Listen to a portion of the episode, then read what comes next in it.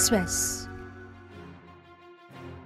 Thị trường việc làm ảm đạm kéo dài, nhiều lao động chấp nhận lương thấp để có việc làm. Thì em nhận ra là cái chuyện kiếm việc nó khó quá. Em chủ động em giảm xuống từ 30 tụt xuống 16 kiểu công ty họ còn không vững làm sao mà họ trả lương cho mình cao được cái mức lương mà mình từng xem là bình thường đấy năm nay nó không còn bình thường nữa Quý vị đang nghe VN Express này. Tình trạng lao động giãn việc, thôi việc, mất việc đã giảm nhiệt ở những tháng cuối năm 2023, song không ít lao động vẫn đối diện với bài toán giảm thu nhập. Minh Hiếu 24 tuổi, một nhân viên IT tại thành phố Hồ Chí Minh nói, năm 2023 thất nghiệp gần 5 tháng, vì quá ám ảnh nên đã chủ động giảm gần 50% lương để có việc làm. năm nay em cũng thất nghiệp khoảng 5 tháng á. Từ đầu năm nay lúc đấy em vẫn ổn. Mức lương lúc đấy khoảng là 23 tháng 4 em nghỉ cái việc cá nhân nên là em không tiếp tục ở công ty nữa. Và mãi tới tháng 6 em mới tìm được việc làm, thì đợt đấy từ 23 em lên 30 luôn. Cũng may mắn là đợt đó thì em đậu, nhưng mà kinh nghiệm không phù hợp, nên là đợt đấy em làm chỉ có hai tháng thôi, rồi em nghỉ, em lại thất nghiệp tiếp. Và mãi cho tới cuối tháng 11 em mới tìm được việc làm tiếp theo. Thời gian đầu em kiếm việc em vẫn dự định mức lương mình sẽ đi lên, nhưng mà sau này thì em nhận ra là cái chuyện kiếm việc nó khó quá. Và gần đây nhất là em chỉ trả 16 thôi tính chất công việc nó vẫn như vậy trong khoảng hơn 2 tháng đấy, em nộp tổng hết là 50 công ty. Minh Hiếu nói buộc phải giảm lương, nếu không phải tính chuyện chuyển nghề hoặc tiếp tục thân nghiệp. em nghĩ là chắc chắn thất nghiệp. Thực sự là trong cái khoảng thời gian mà kéo dài như vậy mà không việc làm thì rất là nản mà gặp lại ngành IT nữa. Càng nghỉ lâu thì cái trình mình nó càng xuống nên là em đã định là nếu mà tới cái hết tháng 12 mà vẫn chưa tìm được việc chắc em bỏ ngành em làm việc nghề khác luôn. Phụ thuộc vào gia đình khá là nhiều chứ không thì cũng không trụ được đến cái ngày mà nói lại cuối năm mới đổi nghề chắc giữa năm đổi mất Minh Hiếu nói đây là điều chưa từng xảy ra, vì trước đây liên tục được nhà tuyển dụng gọi điện săn đón, mời nhảy việc. mấy năm trước IT vua các nghề, những năm trước, kể cả em chưa kịp nghỉ việc nữa là nhân sự, họ đã nhắn tin à, hỏi là em có định nhảy việc không? Em chưa bao giờ mà em thất nghiệp luôn á, chỉ là nhảy từ công ty này sang công ty khác, ngay trong tuần sau, ngay trong tháng sau thôi. Từ năm em bắt đầu làm IT cho tới năm hiện tại á, là mọi thứ nó đi lên luôn, chỉ có năm nay là nó nó như thế này thôi. Mình nhận cái công việc với cái tâm thế nó khác đi, nó nghiêm túc hơn trước nhiều. Báo cáo thị trường lao động quý 3 năm 2023 của Bộ Lao động Thương binh và Xã hội cho thấy, xu hướng người lao động tìm việc có mức lương cao đã giảm đáng kể.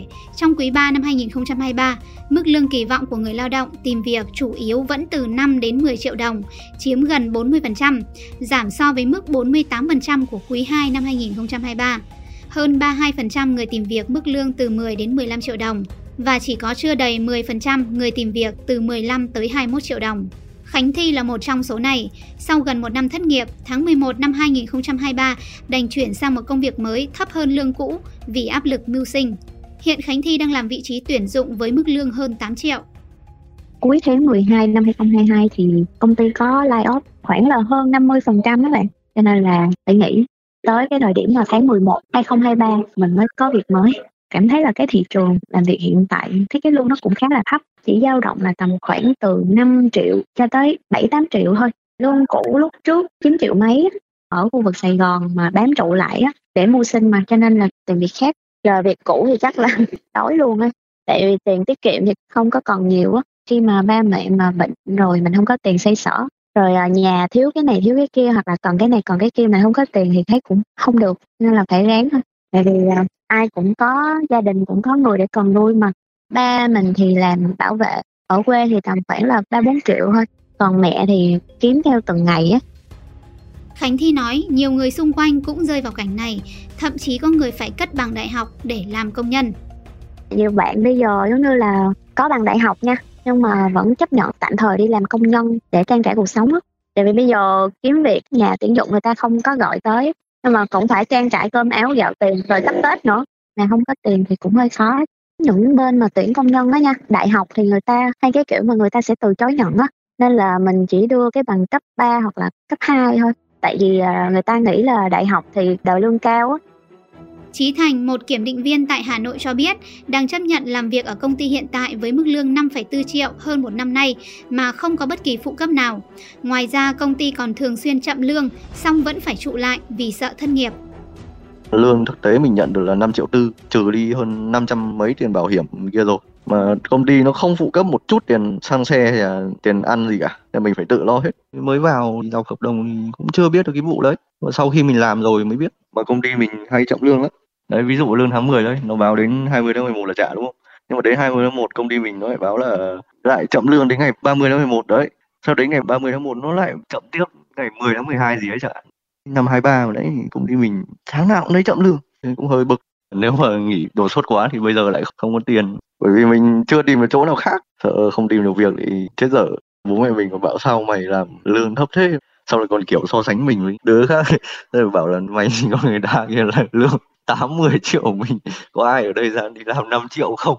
Kiểu so sánh đấy lúc đầu mình cũng bực lắm theo các chuyên gia nhận định, tình trạng khó khăn chung đơn hàng sụt giảm phần nào khiến nhiều doanh nghiệp phải tính toán lại chi phí, trong đó có chi phí lao động, từ đó có thể hạn chế các vị trí lương cao hoặc tính toán lại tập trung vào chất lượng nhiều hơn.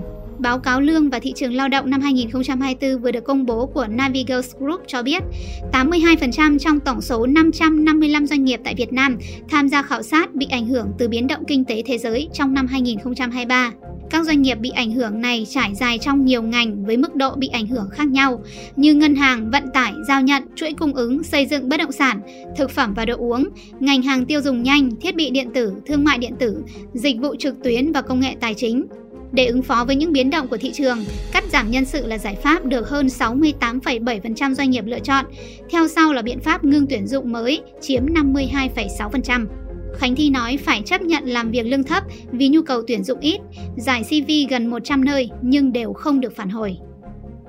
Thấy cái công việc nào phù hợp là mình nộp luôn, rẻ rất là nhiều, tầm ờ, 100 đổ lại nha. Từ ờ, web tìm việc cho tới là Facebook vẫn không thấy hồi âm gì hết khi mà mình trực tiếp nhắn tin cho nhân sự á nhân sự nói là bây giờ thì mình có thể là chờ một khoảng thời gian được không tại vì công ty đang kiểu mà tuyển dự trù thôi có kế hoạch như vậy thôi chứ không có phải là đang cần gấp để thích ứng với tình hình việc làm trong thời gian tới, Khánh Thi cho biết đã đầu tư khóa học tiếng Trung để tăng cơ hội tìm kiếm việc làm trong tương lai. Hiện tại thì mình học tiếng Trung, mình đầu tư hơn 20 triệu. Có ngoại ngữ thì khả năng mà mình được nhận vào các công ty nước ngoài thì nó sẽ cao hơn, lương nó cũng cao hơn. Thấy người ta bây giờ yêu cầu cũng khá cao, thì phải nâng cấp mình lên thôi.